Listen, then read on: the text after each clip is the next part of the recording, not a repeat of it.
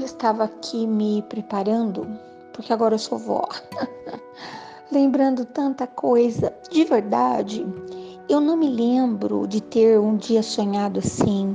Ah, eu vou ser mãe, eu quero. Nunca pensei nisso. Não parecia que era alguma coisa que eu planejasse. Que incrível, né? Pois é.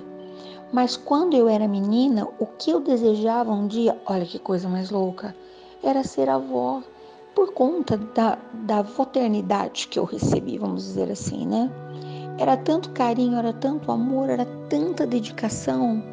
Eu acho que eu sou muito bom resultado dessas coisas que eu aprendi com os meus avós. Inclusive, tenho uma admiração incrível por eles, porque assim eles viveram uh, 100 anos, pouquinha diferença um do outro. Ele para ir para voltar para casa, né? Como eu digo, para atravessar o rio Uh, pouquinhos, foram dias, eu não lembro quanto, mas 100 anos é tempo demais, né? Com toda a dignidade possível, é bastante tempo. É bastante tempo. E eu sempre olhava admirada, pensando como que faz para se aprender, né?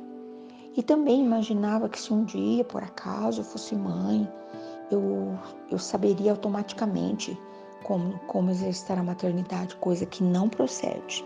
Inclusive, li um artigo hoje incrível sobre as descobertas da maternidade. Mas sempre que nós estávamos juntos em, em roda de café, de almoço, as histórias todas surgiam.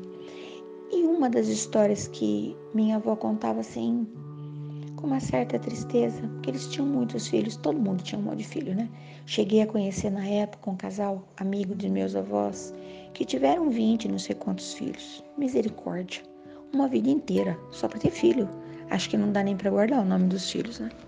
Mas um fato que minha avó contava é que na época não havia um médico assim que a gente procurasse, né?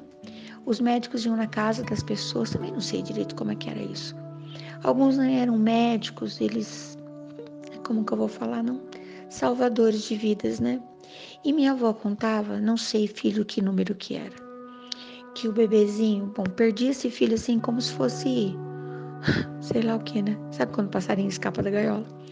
E minha avó contando que ele era ainda bebê, não tão bebezinho, acho que uns meses, seis, sete meses, não sei, ardendo em febre, e coincidentemente esse ser salvador de, de vidas passou, porque passava na casa das pessoas. Tá na moda de novo agora, né? Médico de família. Não tem nenhum médico de família. Mas enfim, conhece tudo. Na periferia, às vezes, faz um trabalho assim, né? Eu tenho amigos que fazem isso. Que conhecem a história da família, então já sabe por que que acontece aquilo, tá, tá, tá. E esse bebezinho lá para morrer, tava para morrer, que eles já sabiam que não ia ter jeito, né? E aquele jovem disse assim: ah, tá perdido, não tá? Como diz minha amiga, deu perdido. Ah, nossa, brincar com um assunto tão sério assim, né? Ele falou: então, eu vou colocar em prática o, o que, o, o máximo que eu, que eu sei. Vamos tentar o que é possível. E pediu duas bacias uma de água quente, bem quente, mais que tépida, e uma bem congelante, porque era água do poço. Aí tirou toda a roupinha do bebê e falou para a mamãe: ah, imerge o bebê na água fria. Depois na quente, eu não sei qual era a ordem. Minha avó começou a chorar. Devia ser jovem também, tadinha, né? E ele disse assim: me dá aqui o bebê. E aí ele botava, né? Ele estava desfalecido para morrer colocou, não lembro a ordem, numa água, depois na outra, numa água, depois na outra, que o bebê começou a berrar. Aí ele falou: cobertores, embrulhou o bebezinho, dê de mamar. Amanhã voltarei. E o bebê se recuperou. Olha, sei lá. O que, que era isso, né? Acho que hoje chamaria de tratamento de choque, né? Nem é preciso mergulhar uma pessoa na água quente, na água fria, né? Mas às vezes uma um chacoalhão vale, né? Quando nós estamos assim, achando que vamos morrer, que vai morrer coisíssima nenhuma, né? Fiquei pensando nessas coisas, né? Nas vezes que me preocupava quando as crianças estavam com febre, com tantos recursos que a gente tem agora, né? leva ao médico, toma remedinho e tal. Que coisa mais incrível.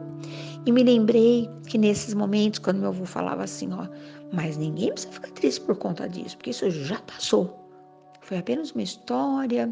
O doutor Fulano, muito nosso amigo, Panana, contava alguma história bacana. E meu avô contava uma coisa que eu amava, que não tinha nada de triste. Que certa feita, ele, rapazinho, foi. Vou contar uma coisa mais feliz agora, né? Nossa, comecei um assunto tão sério. Que certa feita, junto com os amigos, meu avô tinha muitos irmãos. O pai dele havia se casado várias vezes, eh, levou os filhos do primeiro casamento, casou com uma mulher que tinha um de filho. Aí eles tiveram mais um monte de filho, então era um monte de gente. Então meu avô sempre tinha muitos amigos e irmãos e para irem aos bailes, né? E ele contava que certa feita ele chegou num determinado baile, tudo muito simples, baile de fazenda, e ele viu uma menina, 14 anos para 15, muito quietinha, sentadinha naqueles bancos. Ela não dançou, mas meu avô ficou encantado como ela desviou o olhar. Ele olhou para ela e ela desviou o olhar, ajeitou o vestidinho assim e só ficou aparecendo a ponta do sapato ao percatas. ai, ai. E meu avô se apaixonou. Minha avó, né? Então não teve namoro, não teve beijo, não teve nada disso. Teve um jovem pedindo a mão para o pai e casando com a menina. Não sei muitos detalhes também disso. Não lembro se eles me falavam disso. Tinha um retrato, uma foto, sabe aquelas fotos antigas que tem os dois rostinhos assim, né? E meu avô contava que a foto, a única foto que eles tiraram na vida, eu acredito, né? Era aquela do lambi, sabe?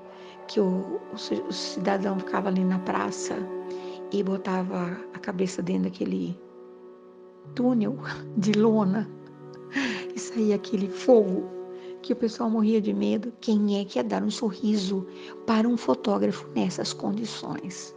E aí ele colocava, pegava aquela, aquele filme, acho, não sei muito sobre o assunto, e lambia para revelar a foto. Sei lá, acho que era isso, né? Ai, agora vejo, né? Crianças nos eventos tirando foto com uma primazia. Tudo bem, eles não têm a técnica para fotos de evento, mas se viram bem, né? Para registrar. É isso. Estava aqui mergulhada, tudo por conta que eu vou ver meus netos daqui a pouquinho. Viajei. Claro que eu não vou conseguir colocar em prática toda aquela magnitude do exercício do meu avô, não vou. Eu precisarei de muitas vidas, umas duzentas. Mas pelo menos eu tento, faço a minha parte. Sabe assim? Eu dou um jeitinho.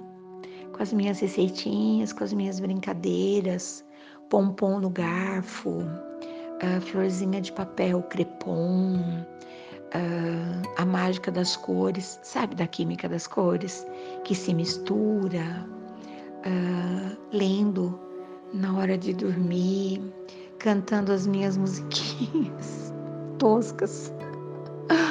Ai, ai, isso eu sou capaz de fazer, porque eu tô aqui imersa em saudade e memória, saudade boa. Não permito, não admito para mim saudade e chororô. Saudade boa. Eu tive a possibilidade de viver tudo isso. Que motivo eu terei de ficar chororô? De jeito nenhum. É uma saudade boa. Estou imersa até o pescoço nessas lembranças incríveis que certamente farão com que você também tenha revigoradas as suas memórias tenho certeza que daqui a pouquinho alguém vem contando. Su, você não tem ideia do que eu me lembrei quando eu ouvi aquele seu relato. Bom dia, boa tarde, boa noite. E até daqui a qualquer lembrança boa que me traga de volta para essa plataforma tão incrível. Até.